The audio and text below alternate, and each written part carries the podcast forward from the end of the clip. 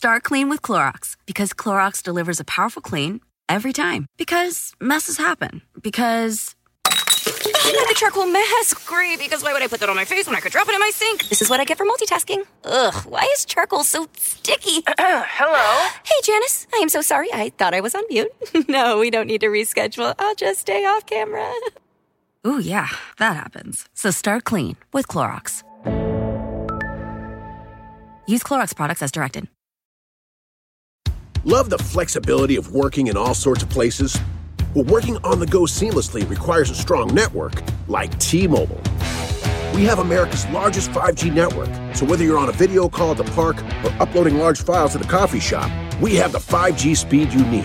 Whatever takes you on the go, T Mobile's got you covered.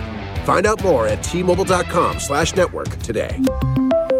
Coverage not available in some areas. See 5G device coverage and access details at T-Mobile.com.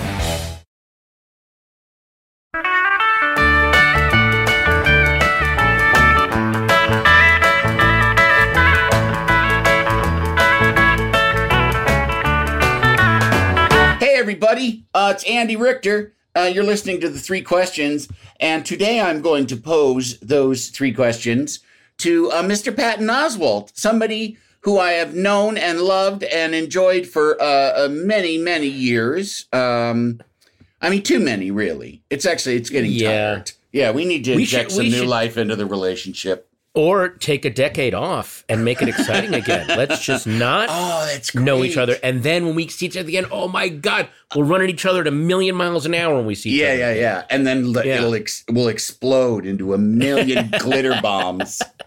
Glitter How are bombs, yeah. you? How are Uh, you? I'm good. You know, I'm I'm trying to. I got I got COVID last month. I got I- over it, but now I'm and you have it. And I have it because we were supposed to do this in person. I have never been to the uh, new, brand new shiny Conan uh, podcast uh, studio. It's nice. I, well, I was just there because I thought I was supposed to come there today. so I drove there. Luckily, I got there early, so I was able to race back home and do this in time. But the studios are delightful. I've heard, I've heard, and I was looking forward to it. But then I went and got COVID. There I went go. to, I went and got COVID because I just, I'm a joiner. Everyone else Yeah. is doing it, and so I just decided. Ugh. You're, you know, you're like, it. you know what? I'm not going to do TikTok. I'm not going to do TikTok. And then boom, there's your account. you're on there. Yep, it's how it goes. Mm-hmm. So, uh, how was how was your COVID? My COVID was frustrating only because, and I think you're going through the same thing. I'm vaxxed and double boosted, so I had to. I was shooting a TV show in Savannah, so I had to isolate in place for one week in a hotel room in Savannah. But I really didn't get any symptoms, so it didn't feel like I was. I didn't even get that cool week of fevers and hallucinations, and I could pretend it was apocalypse now. I was just sitting there. In a uh, hotel room. watching, yeah, in a hotel room watching Euphoria on my iPad. It's not the same thing. And then probably exhausting every possible thing on the room service menu too. Oh well, yeah. Well, no, there. wa- Uh, the hotel I was in was a uh, no. Most hotels don't even have room service anymore. They just don't have the staff. So it was a lot of creative um, Instacarting and uh, DoorDashery. oh wow. I'm trying to stay healthy that way. Yeah, and no, I- uh, and it's hard to been stay. Yeah, you got to be home. I was in a hotel room trying to order an acai bowl in the heat of Savannah in June, and they would basically, you know, it would just bring me a milkshake, so Yeah. melted, and oh boy. How are you? You've been you you uh you're pretty busy all the time, man. I mean, you you uh you know, you're soaking up all the work, frankly. I- That's what I wanted to talk to you. Leave a little for the rest of us. Yeah, please, Um, come on, let's do something. um, I look, I, I like doing stuff. I like creating stuff. So if someone wants to hire me, I'm in. I'm, you know, I'm not one of these. Oh, I don't know if this. I just, I just work. Oh, my, the whole, everything that I do will be sorted out after I'm gone. So for now, I just like to work Yeah, and yeah. things. Yeah, Are you my- uh, do you still push to do like, you know, like a a, a show centered around I mean, I know you did uh AP uh AP Bio? AP Bio. Is that is Yeah. that still going on or is that No, we got Yeah. uh miraculously NBC uh, and Peacock gave us four seasons for a show that again critically acclaimed and no one watched. Yeah. But but I've the fact that they stuck with it. Well, you are in one of the great all-time um, one-season shows. Andy Barker, PI, is Oh, thank you. one of the funniest. It, it was a, um, you know, I I feel like if if Twitter and the internet thing that we have now was more solid, that show would still be on the air because it, every episode was just line after funny line after funny line, and Oh, just thank you. never found its audience. I My really, God. I really love that show. That was my favorite of the of the you know swings that I took. Um, and the cast was just so solid. I mean, you know, oh my god! to get to have Tony Hale on a show and you know and Harve Presnell, uh, uh, it was just it was fantastic. You know, Harve Presnell, the um, you know, the the the dad, the father-in-law from Fargo, was this great um he was like a pre Alec Baldwin in 30 Rock where he he played everything completely straight. Yeah. Everything he said was so funny and so inappropriate. It just killed me. Every Yeah, yeah. single thing he said killed me yeah, show. he was you know he was a big musical theater guy. Like there was I know. like he's saying they call the wind Mariah. Like that's that was his song in a movie, and you know Yeah. Yeah. Yeah. If you watch like TCM when they're showing uh, the big uh, studio musicals from the 40s, there's Harve. Yeah, there he there's is. Harve, yeah, Singing He away. really- he was really great. He was, uh, God, was and he he also he's from he's from the Foster's Farm Chicken Ranch family.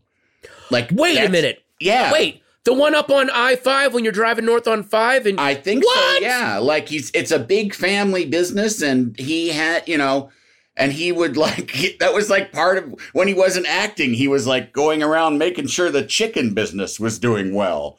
So well, that was a man. They don't make them like that anymore. yeah, and he would he flew himself around. He was a pilot. He would fly himself oh around, God. and he said they wouldn't. You know that like when he got to a certain age, they wouldn't let him fly solo. I think after a certain Mhm. age, they don't let you do that. So he Right. would he would uh, take his I think it was a dachshund, and the dachshund would be the co-pilot on the official Oh. manifest. So Song Yeah, and dance man, running a chicken empire, pilot. I mean, come on. yes, I know he was pretty amazing. Dude's friggin' Buckaroo Banzai. Yeah. Oh my God. I know. Well, now um, you're. I mean, you're from pretty macho stock. I mean, wasn't your dad a wasn't your Well- dad a, a a marine? I my dad was a 20 year Marine, but I I am from macho stock, but I, I not know. exhibit macho stock uh, attributes. I was the uh, I was like I'm, I'm most I think I'm all of my dad's recessive genes in one person. Was Basically. your dad was your dad like a like a marine marine or you know was he like no, he was a a, I mean bookkeeper marine? He was a he was a test pilot. He you know Oh, wow. he flew the F four uh, down at El Toro and was a, you know did but he was one of those guys who he did three tours in Vietnam. So anyone who's actually been in war and seen and he was wounded and you know he he was very uh, pacifist, peace loving, anti. Oh, really? Yeah. And, and anyone who's actually been in war does is anti war Yeah. you know, it, it's the people that are, have never been in battle that are like, we've got to go and show our manliness. It's like, actually, Yes. we the, the veterans are the, the actual war veterans are like, you actually don't. You actually don't. you need to. How about you stay home and and raise your goddamn Yeah, kids? yeah, and, yeah. You know, go get an ice cream. That's actually I nice. I tried it. I did not like it. So Yeah, I would and- not and- recommend it. and looking at you, I can tell you that you're not going to like it either.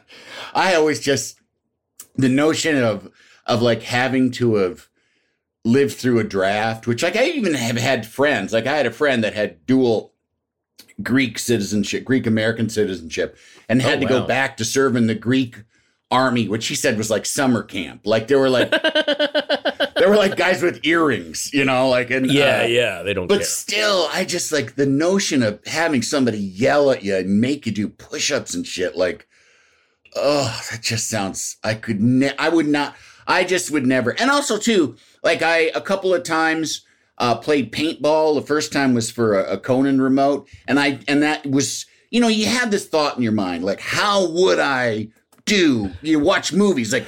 How would I do if I were the fish out of water suddenly in the Yes, shit? yeah, yeah, yeah. and I would die. I would die, die. immediately. I I, would, would be shot freeze in the up. face. I would freeze up and I would uh, hope that whoever came upon me would let me go, hey, I surrender. D- No, we don't need to do this. Right. You know, That's Yeah. why I think a lot of people, a lot of gun nuts, really you, they go so berserk when, like, like in this Uvalde situation where the cops didn't do anything, because that's their biggest fear. Because they always talk about if I was in a situation Yeah. like that, I am a Smith and But they know that in real life, like my, my dad was in Vietnam, he had a machine gun, he had grenades, he had a flamethrower, and if someone heard a shot, the whole platoon would freeze. They wouldn't Yeah. go, let's run towards the shooting. They'd freeze for a second. right. And, and these people are, you know, they have the weapons of war and they freeze up. So there's that weird, you know, wish fulfillment that in real life they're actually worried that they'd freeze up too, which is why I think when a cop or a security guard doesn't run in, they really skin that person alive. Yeah, Because yeah. that's their biggest nightmare. Yeah. Well, and it, it also does it like you said, it kind of also lays bare the fact that no more guns won't help. Like any one of those situations, like if if there's a mall shooting and everybody in the mall has a gun, oh my god, that just like how on the face of that you can't see like that's a terrible idea. That's just a terrible idea. Start clean with Clorox because Clorox delivers a powerful clean every time. Because messes happen. Because. I got the charcoal mask. Great, because why would I put that on my face when I could drop it in my sink? This is what I get for multitasking. Ugh, why is charcoal so sticky? Hello? Hey, Janice. I am so sorry. I thought I was on mute. no, we don't need to reschedule. I'll just stay off camera. Ooh, yeah, that happens. So start clean with Clorox. Use Clorox products as directed. Look around. You can find cars like these on AutoTrader, like that car riding your tail. Or if you're tailgating right now, all those cars doubling as kitchens and living rooms are on Auto Trader too. Are you working out and listening to this ad at the same time? Well, multitasking pro, cars like the ones in the gym parking lot are for sale on Auto Trader. New cars, used cars, electric cars, maybe even flying cars. Okay, no flying cars, but as soon as they get invented, they'll be on Auto Trader. Just you wait. Auto Trader. Love the flexibility of working in all sorts of places? Well, working on the go seamlessly requires a strong network like T Mobile. We have America's largest 5G network, so whether you're on a video call at the park or uploading large files at a coffee shop, we have the 5G speed you need. Whatever takes you on the go, T Mobile's got you covered. Find out more at T-Mobile.com slash network today. Coverage not available in some areas. See 5G device coverage and access details at tmobile.com. Can't you tell my love's a growing? So, well, did you feel pressure growing up as a Marine kid? No, not really, because again, my dad was very anti-war. So when he saw Yeah. me going into entertainment, he's like, "Good, oh, good Oh, that's good. choice. Don't go do what I did." He had a really interesting perspective on. I remember I was really down on George W. Bush because I'm like, he's a draft dodger, you know. But now he's sending kids to Iraq, and my dad's like, "Okay, time out."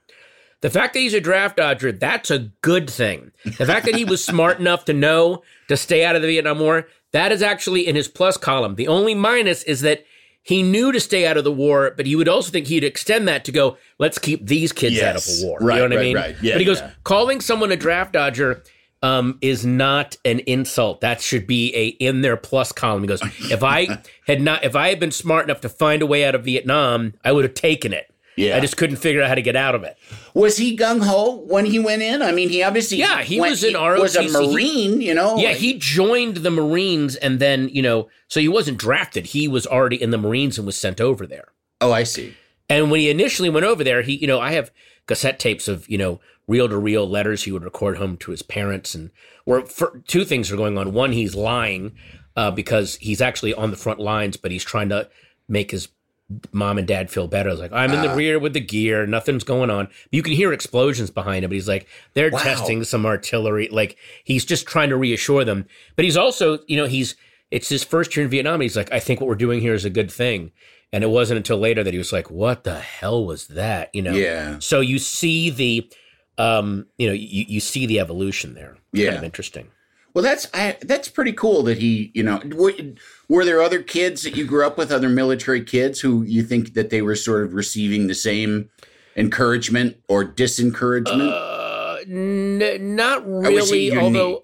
Uh, yeah, he was unique. And I also, when I was in college, my roommate was in ROTC. That was the way he was paying for his college. So, you know, they, so I would hang out with a lot of the ROTC people. So seeing their perspective, where it's like this was my only way out of my hometown, Mm. um, but because of that, because I was put in such a box, um, I hope that they're they were all very anti-war. None of them were like, "Yeah, let's get in Iraq and kick ass." Because they're like, "Wait a minute, I'm already getting up at five every morning and breaking my back to do this, and then taking a full load of school. I don't want the reward at the end of this to be that to sent be sent in the desert to kill people." Right, right. because that's not what I want to do. So that was also really interesting. There's a lot of um, uh, you, you know, it depends on the perspective of it. Now, sadly, there are people who join the join the armed forces that are kind of messed up, and like you saw, the people that were at Abu Ghraib were they they got off on the sadism and the cruelty, and that's what they were hoping to do. But I think that those are the exceptions that prove the rule. I, Yeah. I hope that's not true. I hope those are the exceptions that prove the rule. Right, right. Well, we, you, I mean, um, you know, you have, uh, and I, I mean, it's sort of your persona as nerd, you know. And I mean, did you? Is that what you were as a kid? Like, were you, you know? I mean, I was just enthusiastic about things. If there's something I liked, I wanted to know everything about it. Yeah. So, it, yeah, I mean, I, I got very much into films. I got very much into literature and music. But that's, I don't really fault like sports f- fans uh, because it's no different than what I do Right. with my enthusiasm. The fact that they know every single draft pick, every draft prospect. This guy went to this university, he's here, and they're, tra- you know, no different than me going, well, I mean, if they do a spin off movie, if they, they should do a Colleen Wing and a Misty Knight movie from Daredevil, because those two, like, it's, there's no difference. Right, right. You know. Well, and that's the thing is that like it's the sports guys that are making fun of like I to me it's always been hilarious that guys that make fun of say like people that go see a Star Wars movie and dress up as their that do cosplay to go there. Those same guys, they're all macho. Will put on little uniforms Yeah, to go to a wear- bar to watch their game. Like I'm They'll- dressed up yeah. like my favorite. That's you my favorite, and I have his shirt on. I'm like him. I'm like him. I want to be like uh. daddy, you know? Yeah, and, and these guys that like again, don't. Why would you fault anyone for having their enthusiasms? If if there are people that are into stamps or watching trains, you have something you like. If that gets you through life, then good. Yeah. As long as you're not hurting anyone else, I don't care. right, right. You know, or if you're gonna if you're gonna be like crazy sports like soccer thugs, just beat each other up. Don't beat up innocent bystanders. Beat Yeah. up other crazy sports fans and keep it within yourselves. That's fine. Do you feel because, you know, you are, I mean, you are such an ardent fan of genre stuff, you know, of Yeah, like, yeah. you know, uh, of, of all different kinds of genre stuff. Do you feel pressure, like to have to keep up on everything? Like if there's some Marvel show that you just don't care about? do Uh, people- no, I I've long ago kind of stopped the whole. All right, I gotta check this shit off. I but I you know I do follow things enthusiastically because I genuinely like them. But I've also I've passed the phase where I'm like, well, I started this series, I got to finish it. Like if I start a series and it doesn't go anywhere, I'm just like, yeah, I stopped. I don't care. Yeah, yeah. You know, so there's there's Marvel th- there's Marvel things I haven't seen. There's Star Wars stuff I haven't seen. You know, I like the stuff that I like, but I'm not going to. I'm not, I'm not a completist. I think completism is outside of enthusiasm, and you end up kind of not living a life after a while. It yeah, it becomes like a mania or something, you know. Yeah, and You it just know, and it replaces life. Yeah. Yes, and Yeah, you're yeah. And, and now you're not enjoying it anymore. Right, right. And also, I feel that way. Like my big thing with it is always like that kind of gatekeeper feeling of Uh, you know, like I, you know, like that somebody's got to be, uh, you know, like I'm, I'm good. This didn't end the way I wanted, and so I'm mad because they owe it to me. Because I just sort of feel like the things that I love, like something like, like say, like Better Call Saul. I'm just Right. so happy that Better Call Saul exists. me too. I'm just so happy that Yeah. like, hey, it's your thing, man. I'm just I'm getting so much from this, and even Yeah. something as as kind of you know, I, I mean, Game of Thrones. Game of Thrones is silly. Game of Thrones from the beginning was just like titties and butts and dragons, and, and it's like. And you know, and then everybody got into it because I started watching it from the beginning, and I felt ashamed. Like I felt like I was like I Right. shouldn't even mention this. And then it, it became so huge, and like when it ended, people are angry, and I'm just like, hey, what the fuck, man? They gave you like however five seasons of dragons and titties. Like, what do you want? Yeah, and also keep in mind the stuff that doesn't um, end or uh, rise to your level of what you believe things are. Then go make something better. And in fact, a, a lot of the th- stuff that Quentin Tar- Quentin Tarantino has done film wise Yeah. was based on movies that he saw that he thought they didn't take it the place I wanted to, so I just went and wrote my own. Mm-hmm. Yeah, I just went and wrote my own scenes, and those became movies. So go and Star Wars started from George Lucas watching Flash Gordon stuff growing up and going, "This is good," but couldn't they have also done this? So then he went yeah. and did it. Yeah, yeah, so yeah. go do a better thing. Yeah, yeah, I agree. And also, just you know, and don't be. It's just the the babiness of it. Like I want. And, al- and, and also the also the weird like when you say gatekeeper, I also thought you were talking about, and this is another big problem of it is the um. Oh, you you're oh you're into this now like Oh, just right. Yeah, yeah, yeah. you know what I've got other shit I'm doing the Yeah. art will always be waiting for you I you know I didn't hear what all these people that are going getting down on people for suddenly getting into Kate Bush because of Stranger Thing why are you mad that a new generation's discovering her Right, right. you don't own her yeah, let and you didn't. You didn't it hear. You didn't hear her in the womb. You didn't come out knowing Kate Bush. At some point, Kate Bush was new information to you. So fucking relax. Yeah, I and I one thing I I remember after Trump got elected, you said, and it might have been on Twitter, it might have been in an interview, you mm-hmm. said something about like you sort of addressed fandom and said something to the effect of, "Hey fandom, maybe we should be paying more attention to the stuff that really matters out in the world." Do you, do I- you remember saying I that? I can't remember. I mean, I I did remember thinking that I was guilty of letting my these other realms that I dwell in uh, replace the real world for me, and and uh, what what seemed like a lot of minor silly stuff ended up being really really crucial, and especially we're seeing that now with the midterms coming up and realizing, oh my God, the office of third circuit court judge is actually kind of crucial because Right. that's how they're going to throw elections. They're like, oh shit, like I didn't see this massive plan because it didn't have lasers and and ninja swords and kung fu, so it c- didn't keep my stupid attention. Yeah, yeah. I, I forgot if I said. I mean, look, a lot of people were just. November fifth, two thousand sixteen, was a rude awakening for a Yeah. lot of people. You know, yeah, yeah. of uh, hey, maybe let's not um joke about America will never do. No, America is clearly capable of anything. Yes, yes. Let's not discount anything anymore. Yeah, yeah. And uh, you know, and like sort of the, our innate goodness is like, eh, I don't know. Maybe it's not No. so innate anymore. And maybe also, maybe our innate goodness was always pretty fucking tarnished with all kinds Yeah. of ugly, ugly stuff that If- we, you know, it was just convenient for us to sort of go, well, yeah, sure, we're racist and sexist and all that, but we're really a shining city on the hill. Like, yeah, that was built by slaves, you know. In my in my twenties, I was such a douchebag. I was so confused and I was so competitive and insecure, and and uh, also consequently in denial about what I was and and trying to act like I was one of the good guys.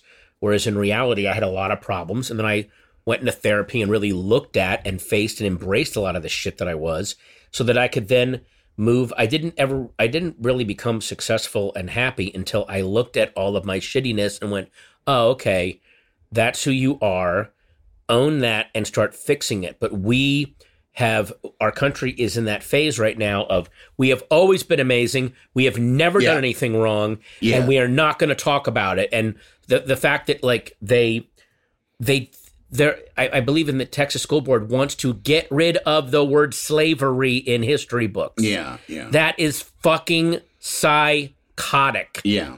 You know, in, in Germany, there are museums that show you the fucking Nazi horrors, and kids growing up look at that and go, We're capable of this. Mm-hmm. But knowing that we're capable of this is what will stop us from doing this shit again. Yeah. And a You lot know? of those kids are going, my grandpa did that, Yes. you know? And so it's like, Yeah. I- it's, it to me the thing that strikes me about that kind of attitude is it's just so childish. It's putting your fingers Oh in your ears and going la la la la la la. Yeah. And and it also it just uh, America love it or leave it has always struck me as like saying Ugh. my mom, love her or leave her. And it's like, you know your mom. You love Yeah. your mom, sure, but your mom is not perfect. Like No, I no won't one- let my no mom drive my kids in the car. You know No, what I mean? no, no, no. no. So Yeah, it's yeah, like yeah. and that doesn't mean that I don't love my mom, but it does mean my mom can be a very reckless, dangerous individual. Yes, And that exactly. is the total picture of her. So to say, oh, well, you know, oh, you don't like this country? It's like, yeah, sometimes it's it sure doesn't seem great. You know, January 6th, it sure didn't seem great. Not you know? good. Yeah. Yeah. So Um, it's it's scary. when did you did you start to find that your own ability to be funny was like it, it came out of the basis of like coping mechanisms for all of this kind of stuff for like you know Kind of, adjusting although- socially and You know, it was weird. My ability to be funny came out of the same enthusiasm that I had for horror or science fiction comic books. I was a big fan of comedy before I even thought of becoming one. I just loved every aspect of it. And so I wasn't the class clown. I was in a clique of clowns. I was in Yeah. the clique of nerds who loved every form of comedy that could recite Monty Python, that could recite, you know, every George Carlin album, uh, SNL, you know, SCTV, all that stuff. Um, we were, it was that enthusiasm and it was that way of going, the knowing comedy and, and starting to write my own jokes seems to make life way better and way more fun.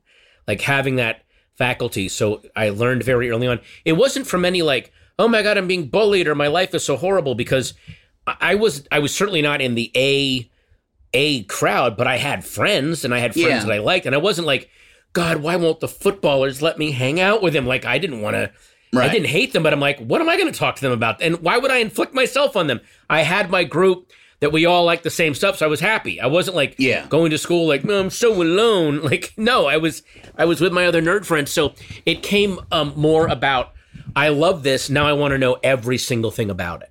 yeah yeah yeah You know?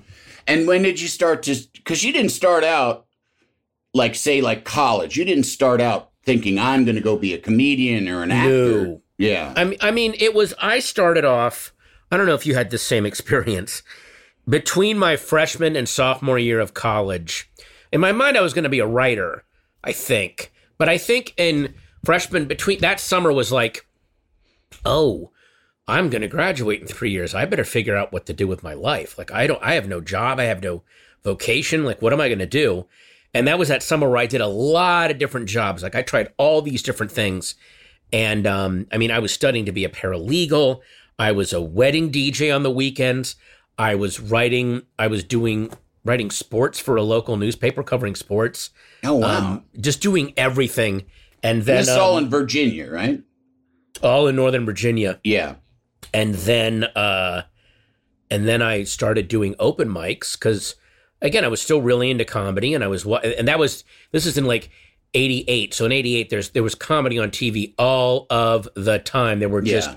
showcases constantly and it looked really fun. And the people that i was watching that i really really liked at the time people like bobcat goldthwait and um you know robin williams of course uh, that were on tv Jake Johannsen and stuff. I was like God, i just love this stuff. And so i went to downtown dc and uh, did an open mic.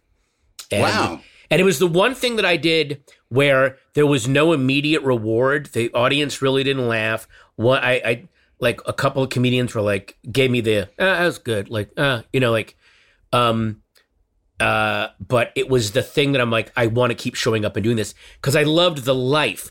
What waiting to go on stage, watching comedians hang out, trade jokes, create together out of thin air after a day of whatever they're doing. And now they, I'm like, this is the life I want.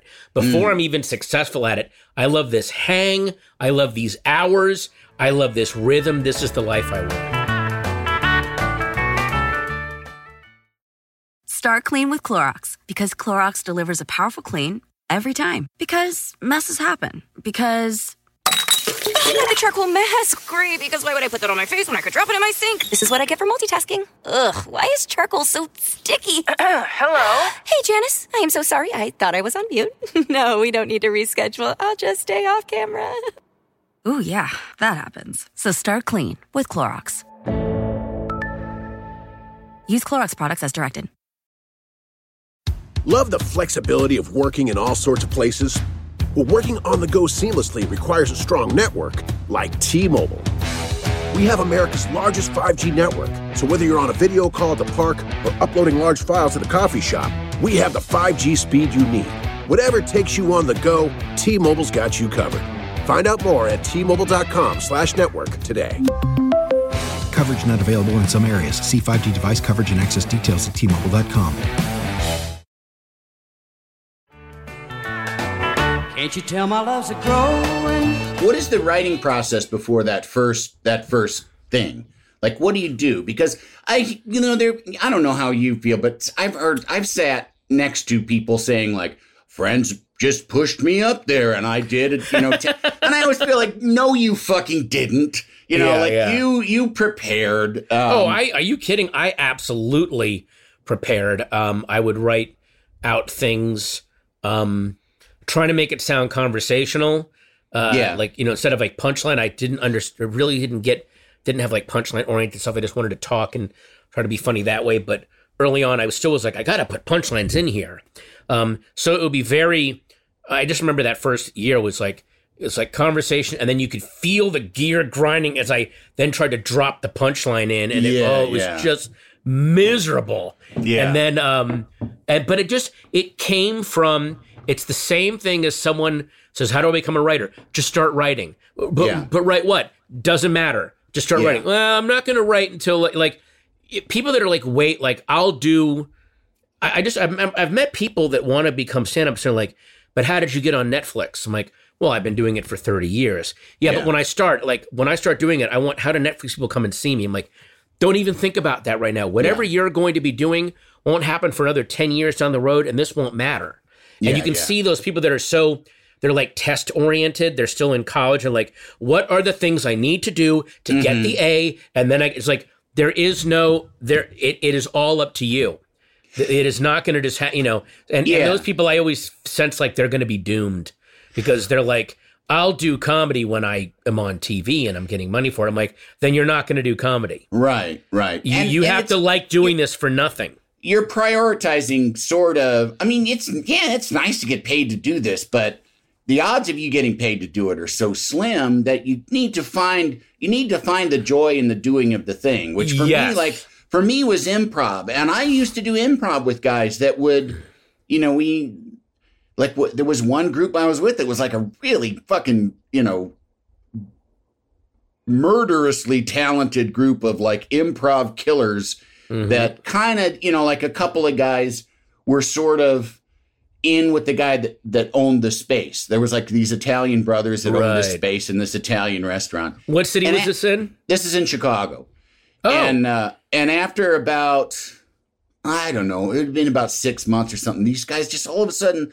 were like all right we're we're wrapping this we're killing this group because we said at the beginning if in six months we didn't have agents coming and doing the shows then it would be over and and i was like I was, and it went around, and it was just like just such wishy washy. Like guys, like okay, well, if everybody doesn't want to do it, and then it got to me, and I was like, I know, I didn't know, I never remember anybody Yeah. saying if we don't get agents in here in out of your six months. I was like, and I said, and what, what? I don't have anything else to do. Like this is really Yeah. fun. I This really like this. Like, why would we end this? Yeah, what is this like a George Eliot novel? Your hand is promised in marriage a year from now, Right, so right, you right. must find work. Like, Yeah, and I don't kind of have fairy tale shit is that? Any terminal illness that I'm worrying about. Like as far as I know, I you know I'm 22 and I've got some time to fuck around. Yeah, And and, it- and that's.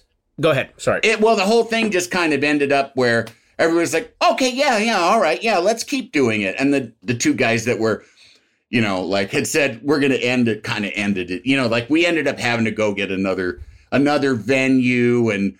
Yeah. And you know, the, and it was like none of us were good at getting venues. We were just doing good at doing improv shows. Are those you two guys in the business? Are they successful? Uh, one of them has passed away, and uh, one of them, yes, but one of them still acts, and I, Oh. you know, and is moderately successful. Yeah, Okay. yeah, I, it just, it, the, I, I think that one thing uh, that I wish someone had taught me early on, and I try to impress this upon if anyone ever asked me for advice, is you are not going to believe the ups and downs in your career. And if you think this, if you think your career has to be a steady climb upward or you have somehow failed, then you are not going to make it. You're going to have, I cannot tell you the amount of pilots that I've shot that went nowhere, uh, movies I was hired for, TV shows I was hired for that I was then replaced in, um, you know, huge opportunities that went nowhere or were taken away or things changed that a, lot, I've seen a lot of other people go, I've been doing stand up. Then I got a spot on um, Letterman. Now I, I, I auditioned for this uh, sitcom. I didn't get the audition. Fuck it. I quit. It's done. Like it's over for me. I'm like, no, you, it's going to be, it's not going to be a steady climb. Yeah. You know, and there's also people that like, I was on a, I had my own show for two years and now you don't. It's Yeah. up and down. There's no, like, you can't, the, the, that, that expectation of steady growth, I think ruins more um, talented people um, than anything else is Yeah. each year has got to outdo the last it's like no it will not happen that way Right. there will be some years where you're just not really doing anything and you're just not it's not clicking for you you just have to keep you have to keep at it because you actually like doing it whether you're successful or not Right. And do you think that's why you were able to resor- absorb all that rejection? Because it is true. I mean, it's just, you are rejected. Uh, I mean, I'd say 50, 50 to 1 is probably, yeah uh, is probably easily Yeah, yeah, yeah. I remember there, there was a, a time, um, I'm not going to name names, but uh, it was at at a comedy show, a bunch of us during the alt times, and a, a comedian went on stage and they raged about how I wrote this pilot and uh, I shopped the script around and everyone said they loved it and no one bought it. Like, what the fuck? And you could see all the other comedians in the room with not, you know, thinking but not saying it, going, then write something else. Yeah, That- yeah. yeah. Welcome to the club. We've all, I could show you a crate full of shit I've written that will never get made, that you, you write something else, right? Right. their whole thing was, I wrote it. Everyone said it was good. And, and then they didn't do it. So I, Yeah, yeah. so fuck this business. I'm like, yeah, you don't understand how the business Yeah, works. right, right, right. You And also- absolutely do not understand how this works. And also the whole notion of something working or not working it's like it, it's always has some kind of alchemy there's always some kind of magic That because you cannot, you, and you can never predict how it'll go. no because there's absolute Ever. shit that gets huge you know there's like there's like really shitty stuff that gets gigantic and you're like okay you know ev- there's a there's a flavor for everybody and then there's like really fantastic stuff that like you said you know gets its opportunity to be on on the air. It's there in front of people. It's arguable whether or not it's handled well because that is something that can damn Mm-hmm. something is is the lack of you know participation by the people that are actually hosting the place Yeah, that you yeah. see it. Um but it, you know it's like you you never know. You never know. And I and, and to think that you do is it's, I- I it's setting yourself up for disappointment. tell you all through the 90s the 90s was the golden age of amazing weird shows being done in black box theaters where hbo execs comedy central execs are in that audience watching it watching it kill and it fucking goes nowhere. It yeah. fucking goes nowhere. I remember i think i saw you in a thing um, if i'm not mistaken called not without my nipples. Were you in yes that? yes which yes. was a brilliant takedown of like lifetime TV movies and then just showbiz in general. And it was Mm-hmm. just phantasmagorical, genuinely Brit with really funny songs. I'll be your beard. I like Yeah, it when yeah. you lick me down there, all that stuff. And it just nothing happened with yeah. it. Yeah, But, but I actually, like- I actually wasn't in that, but it was all the people that I worked with. yeah. I- for some reason, I remember. I, I know Janine was in it, and um. my ex-wife but- was in it. Yeah, so and, Oh, okay. yeah, Maybe yeah. I saw you at one of the things, and I It's just- probably was there, but at the time I was doing Cabin Boy. At the time that they were doing that, I was doing Cabin Boy. So I had, you know, I was, you know, I was that was my big entree into the film you business. go. You know, Yep. And then after it was over, I was I was uh, applying for a job at an assistant as an assistant manager of a movie theater, and terrified that Cabin Boy would show there while I was behind the popcorn counter. Yeah, you, you can't like like the if you have to love doing this first, everything else has to be secondary. If you Yeah. are in this for the if you're in this for the medallions and the badges and the um you know the certificates of achievement, then Yeah. you're going to go crazy. Yeah, you will yeah, go fucking crazy. Yeah. I, I Paddy Chayefsky said in that there's that famous, you know, conversations with screenwriters book. And he said, you know, that the desire for fame and money is perfectly okay for young people. But, you know, and it's like if that's going to be your engine when you're young, that's good. But it will it if you if that's what's going to if that's your your that's going to be your engine throughout the whole trip. It's you're gonna you're gonna be fucking bummed out. You know. Mhm. And and you will go. It's why I think so many stars, um, and this happens in sports as well.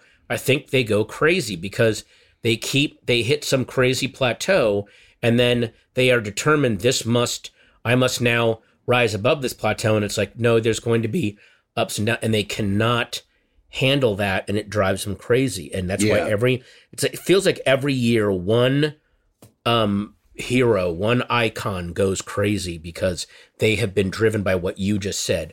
Yeah. Constant growth, constant ascension rather than the the ups and downs, the oh my god, it's, it's just like there I mean there have been times when I'm like am I I guess I'm done. I feel Yeah. like there was a, a couple especially a couple of years uh like 5 years ago I was in a Broadway play that that then folded and then I sort of got the blame for it, even though it wasn't my fault. But it was, and then I was about to leave New York, but then I got cast in a sitcom with Matthew Broderick, and then um, we did a whole week of rehearsals, and then I got fired from that.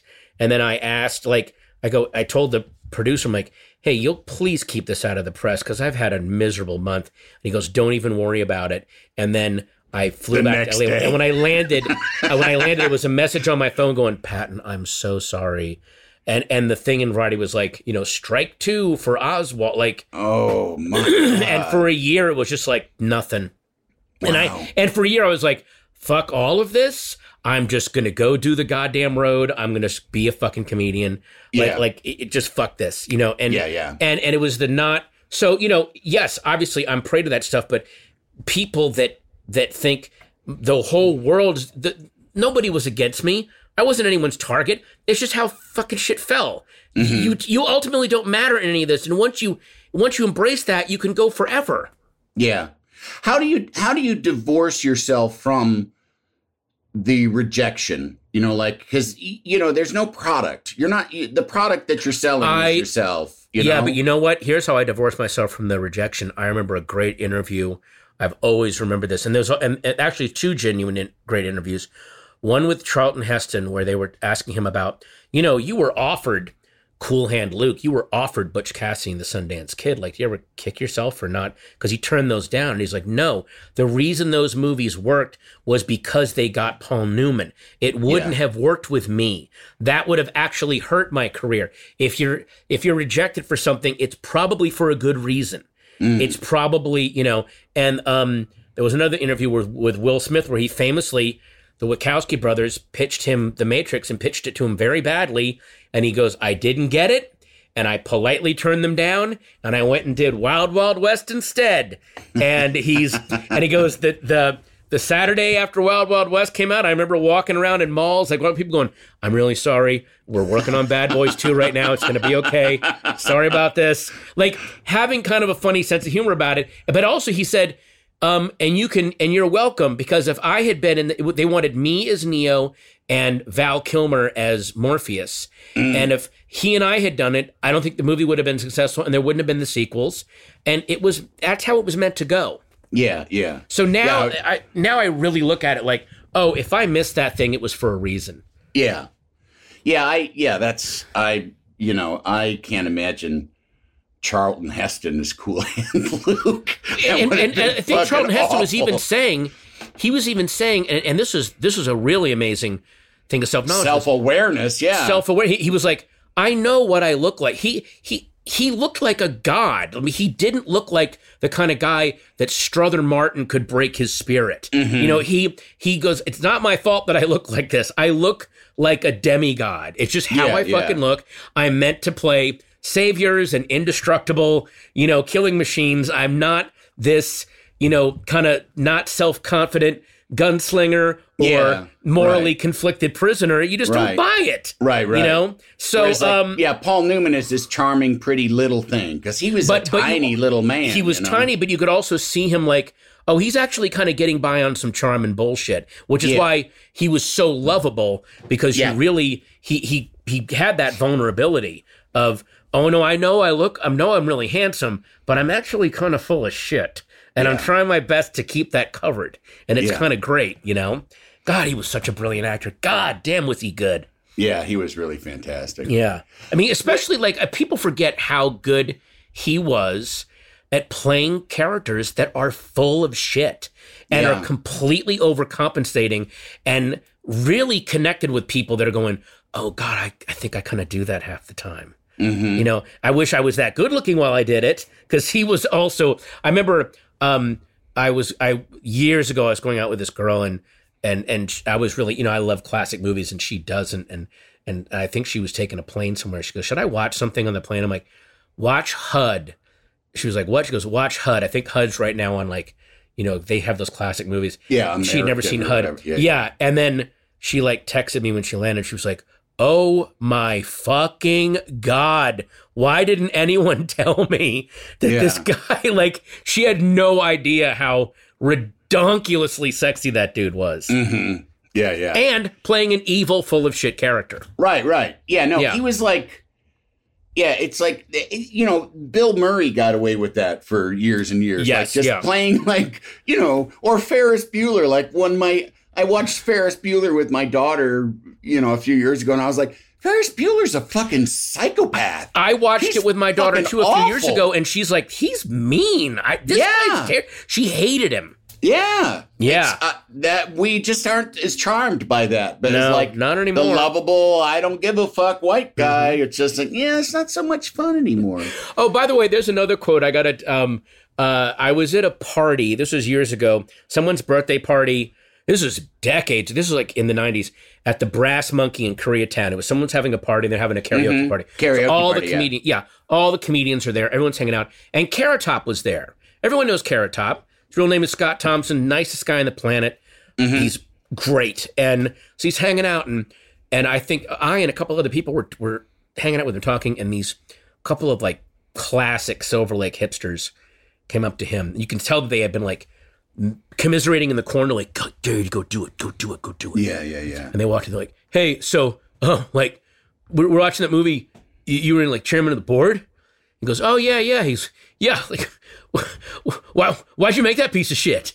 You're like, like, and then uh, Carrot Top went, why were you watching it?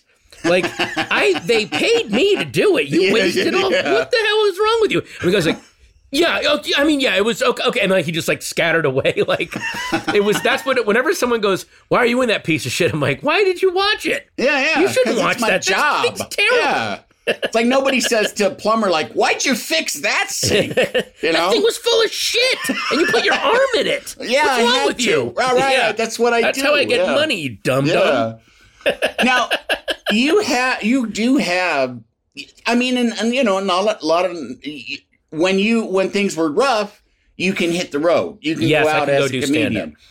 And did you find as you kind of started to get more work as an actor, like that that split, like did you always want to keep that, you know, your fingers in both of those? Yes. Or was there ever a point where you're like, you know, if I can just act, I'm just gonna act. No, no. I, I, and I, I remember, I can remember pretty distinctly a couple of comedians who I could tell early on they are in in comedy to get out of comedy.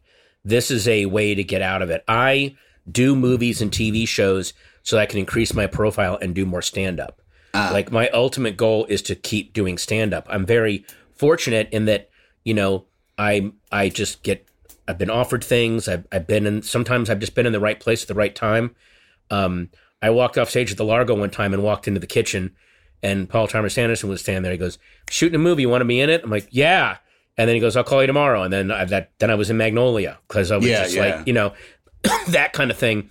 So, you know, I, I like the business. I like doing creative things, and I like working with new people. This new movie I have coming up is a pretty much a first time director. It's his second film, but I just love when someone goes, I got this project. It's so friggin' weird. I don't know how it's going to work. I'm like, oh, please let me read that. Like, cause that's, cause I'm a movie buff of that from that time, especially the early 70s where it was like, we're to go shoot this thing. Don't know if it's to work. Let's give it a work. Like mm-hmm. that kind of attitude. I love. I love that kind of movie making. I love that kind of TV, especially now. Now, right now, television is the way movies were in the early '70s. Of the the the heads of networks have openly just gone. I don't. I don't know. Let, yeah, Yeah, we'll sure. try it. I don't. Why not? Yeah. And, and it's right, great. It's like this. Yeah. Yeah. let's let's see what happens. Yeah, that's good. It is good. What what is is there something you know like the juice that you get from like what the the, the and by juice I mean like the thing like the thing that hooks you in. Is there what describe the different juice you get from acting and the different and as opposed to the one you get from stand up? Like which Well, why do the two things have their yeah. hook in, into you? because with acting, you are surprising yourself and surprising another creator by interpreting something that they wrote, and you know that they had a way that it sounded and looked in their mind, and then you are bringing something so totally alien to it, but trying your best to interpret what you think is on the page. But when you see their start, sometimes their delight and surprise at, oh, I didn't see it working that way, but that actually Yeah. works better. Like, so it, it, it is a very much a collaborative process. Um, or the other kind of juice you get from that is I'll try it one way and they'll go, try it this other way in a way that you normally wouldn't do it. And you'll find a whole other aspect of yourself that was in the words, that was in you, that you didn't realize it was there, but it's there when you're in action with other people, with your, with your scene mate, with a director, with a writer, other parts of you will come out of it, which is that all, every aspect of that is thrilling. You know, like Yeah. when you're in a, you'll have the scene one way in your head, then you'll get into the scene with someone and they'll give you something that you weren't expecting and then you it something totally new comes out of you. And it's Yeah. amazing. And i love that. Yeah. so there's that. With stand up the thrill for me is is you create something out of absolutely nothing. There is nothing there but the tiniest idea. I think this might be funny.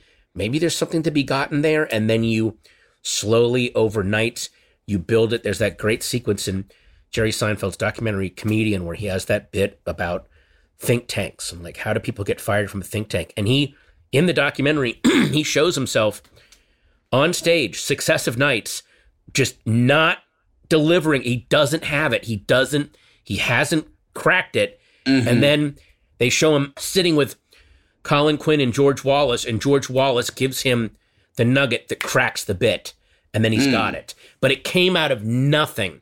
So it's almost it's almost anti collaboration in a weird way you Yeah, have yeah. to crack open a puzzle that is in your head it's there you just have to unlock it somehow Right, right. And I it's like that love it. amazing that amazing footage of Paul McCartney writing Get oh Back my god in that out of thin fucking air Yeah, yeah, yeah. Isn't it weird watching that scene and you're you're watching going, JoJo, you know, Tucson, Arizona, dude, like, Yeah, yeah, because you already know the Yeah. song in your head and he's not there yet. Yep, yep. Oh my and you god! See, and you see George Harrison and Ringo Starr sitting there looking at him, and they know, like, oh wow, Oh, here we go. okay. Something's yeah, we're something's seeing happening. like, yes, you know, there is Well, gold coming out. That's the same thing with the Seinfeld bit. He's like going, he's sitting at that, he's at, he's at the he's at the olive tree after doing, and again the bit has not worked, and he's like, How just like, sad. that man needs to go to better restaurants. he really.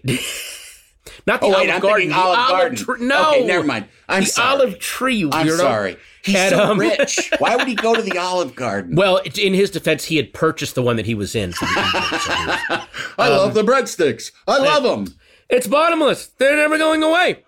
Um, and he's sitting there. So he's like, someone like people get fired from think tanks. Like, how does that happen? You could tell like he knows there's a bit there, and then George Wallace just like tosses off like the the guy getting fired. He's like, look, Frank, sometimes you don't think. And then and you see Seinfeld's face, like the whole thing just lights Yeah. up in his head, like he suddenly has the entire bit. and it's Yeah, yeah. it's such a great moment. Yeah. That's always fun when somebody can give you like a little nudge that way. It's always. Yeah. And he isn't even, and George isn't even going do the bit this way. He's just Right. like, oh, I'm just riffing out. Like, let's see where this goes, and and he unlocks it for him. yeah. Oh, it's so good. yeah. Yeah. Has it been hard? Uh, like, you know, you've been through some really tough times. I mean, you, you lost your first wife, passed away. Has it been hard, like? Is it hard to do comedy in those times, like in, rough times in your life? Is it hard to go out and say like, okay, here comes the funny guy, going to make everybody be funny? Yeah, I mean, I I know that people have been able to go up during some pretty horrible dark times and be funny because Yeah. of darkness. Richard Pryor, very famously, Dana Gould was amazing at that. Tig very famously went up the Right. night of her cancer diagnosis. Um, I'm not one of those people. It took me a few months after Michelle passed away, and even then, I was just tentatively going on stage and getting no laughs and just getting back into the rhythm of being on stage again because I, it was such an alien aspect, you know, and it took me a whole other year to even get, you know, feeling like I belonged because because in my mind I was like, what fucking right do I have? It was it was a lot of talks with my therapist about that, about Yeah. you know how do I get back up doing this, but it's like, what else am I supposed to do? It's what I do in the world Yeah. it is what I do. And you know, my my late wife was a, uh, a, an amazing investigative journalist. If I had passed away, I certainly would never want her going. I will never write another word again. I'm like, no, Yeah, I yeah. the thing that I love. I want you to keep existing as the person I loved. I don't want to. It's bad enough that I've been taken out of the world. I don't want to take you out of the world too. hmm You know. So, but it took me a long time to get there. Yeah, I can imagine. Yeah, because Yeah. it was, I mean, uh, it was such. I don't. I. I mean, I was amazed that you could do it, and I mean, Yeah. the first times that I saw you out in the world doing it, I mean, you were you, and you were hilarious, and I just, you know, Thanks, it man. it it made it, you know, funny and also very very poignant to see you Yeah. doing that because it you it was it was not easy and it was really scary and it was really scary up until I went on stage to that special, the one that and Bobcat Goldthwait directed it, and until I did like the first five minutes, and then I was in it. Then I'm like, now I'm okay. Now I'm back, Yeah. and I can start to fight my way back. But Yeah, it took yeah. that long. It was it was rough. It was rough. Well, where are you going from here? I mean, I mean, not from this this particular, uh, you know, from Well, this I, I well but I have to pee, so I will be going to. Um, there's a bathroom down the hall. all right. Um, I don't know when this drops. My God, I have um, you know, I'm at Just for Laughs this year, hosting one of the galas. That'll be on Oh, July nice. 29th. The following week, here's what happens. Just the following for. Just, just for you. yeah. Um, on Friday, August 5th, my movie I Love My Dad premieres in theaters. Uh, this is this little. Is that the we- one you were talking about before? Yes. Uh, Yeah, that- okay. Uh, we took it to uh, South by Southwest, did really well. Uh, now it's in theaters. Uh, on the same day, uh, the series The Sandman, which I'm a character in, debuts on Netflix. Uh, so that's coming up. And then at the end of the month, August 24th, my first creator owned, uh, created from the ground up comic book that I did for Dark Horse comes out. Oh, Minor wow. Threat. So that is also coming out. So uh, right now, this is the promo portion, and then next month is all everything's dropping. So it's crazy. it's crazy. That's nice. Yeah, yeah, Yeah. Do you still do you pursue uh, film and television product? Are you developing a lot of things for yourself? Is that something Yes, that you do? Still? I am Yeah. definitely. There was a, there was a show that well, we were taking it to HBO Max, and now it's back up in the air. I did that show M.O.D.O.K., you know, a couple Uh-huh. of years ago for Right, Hulu right. and Marvel.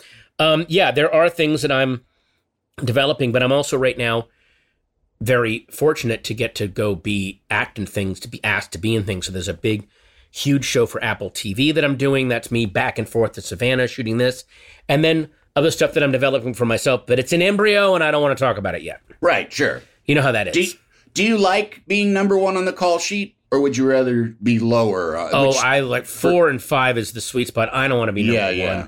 Right. no, right. no, no, no, no. I want to be Yeah. three or four or five. Too much pressure. Perfect. No, man. I don't. Don't make me carry this thing. I know. I know. Yeah. It's always Let too, let Brian let Brian Cox do that. God. the thing too about that is that like you also too then are like uh, you know i'm using jargon here but like you're laying all the pipe of the story Yeah. like you also Can't you're not it. just getting to be the wisecracker that's off to the side, you know, No. or or the murderer or whatever, you know, like have you ever got to be the murderer Uh, in yes. any live action thing? In well, I mean, live action. Like, yeah, on, I was the murderer on um, uh, the the uh, Veronica Mars revival. I was the big Oh, hidden nice. murderer in that. I was also the hidden bad guy in both of the Reno 911 movies. Oh yeah. Uh, that was really fun. And then um, also in a little Quibi series, unfortunately, that didn't go past it because Quibi collapsed. But it was called uh, the um, the it, it's um, Paula Pell's show. Oh my God! It's it's like her. Oh, why can't I think of the name? But basic the Maple, Mapleworth Murders, Ah, which was fucking hilarious. yeah, yeah. Yeah. Yeah, murdering is the best. Getting to Murdering's murder best. people. I- Have you been a so murderer in things? I was on a. I got to be a murderer on Monk. I, uh, Nice! I played a murderer on a on a on a Monk episode, and it was really, really. I mean, I just and it's something too that I feel like I could do pretty well. Like I, Yeah. you know, I'm always kind of cast as like the slightly dumb guy or like the friend, you know. But it's like I always am kind of like, let me have a crack at Dabney Coleman. Like, Right. let me be a prick because I certainly have it in me. You know, I would really, I'd really like to be a prick to somebody. Yeah. Um, but it's nice, yeah. And one thing I love, like when you were talking about doing, uh, uh, you know, things that are just sort of experimental and what the fuck, the heart she holler is so like you doing That- that, thing is just so like I just I just love that you did that because that was a lot of work. Like there's I a lot of work in that thing. I it's love not like Vernon- you just went off for a day. You know? No, no, that was intense makeup, special effects covered in goo. But I love Vernon Chatman and I love Mike Lee. And and when they pitched that to me, and they go, basically, we want, we want to do a comedic version of of uh, Wisconsin Death Trip, which is one of my favorite Yes. um, photo those- books. Love Michael book, Michael yeah. Lisi Lessie, and I was like, uh, that, stop, I'm in. I don't. I'm in. Yeah, I don't yeah. care. I'm in. So yeah, one of the one of the best things I've ever done. I love that show. Yeah, yeah. Yeah. It's great. If you haven't seen it, check it out. It's uh, about uh, you won't see anything weirder on television. No, you will not. You will not. You will not. Um, I I do need to pee. I think I'm gonna have to well- end this. All right. Well, can I just? Uh, there is the final question, which is like, Okay. what have you learned? Like, what do you, you know, like? You kind of said, I you know, I've well what I've learned I've learned to if the more comfortable you are with actually not knowing everything and having to ask questions and learn new stuff from people and not have to win every encounter that you're in, um, you will have a much more adventurous, much more enriching life yeah, rather than go, I've got to be the alpha here all the time. right. Yeah. Well, thank you, Pat, and go pee. I'm gonna go pee. Yeah, go pee. Have a Done. and man, that feeling when you really have to go. It's like, ah, that those couple of minutes after that, they should make a pill. I Oh, always said they be should the make best. a pill of that feeling. Yeah. Post pee pill. All right. All right. I'm gonna stop recording and I will send you this thing and and we'll be we'll be done. All right. And thank you all of you out there for listening. Uh, I'll be back next week with more three questions. Got a big, big love for you.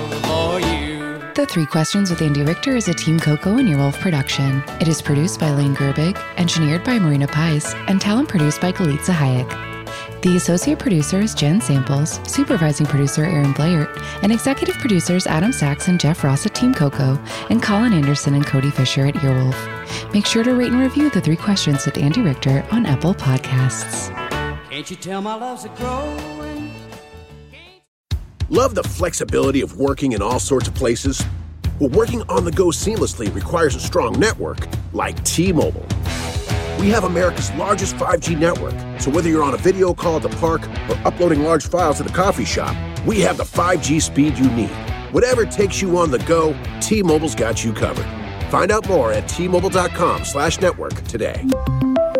Coverage not available in some areas. See 5G device coverage and access details at tmobile.com.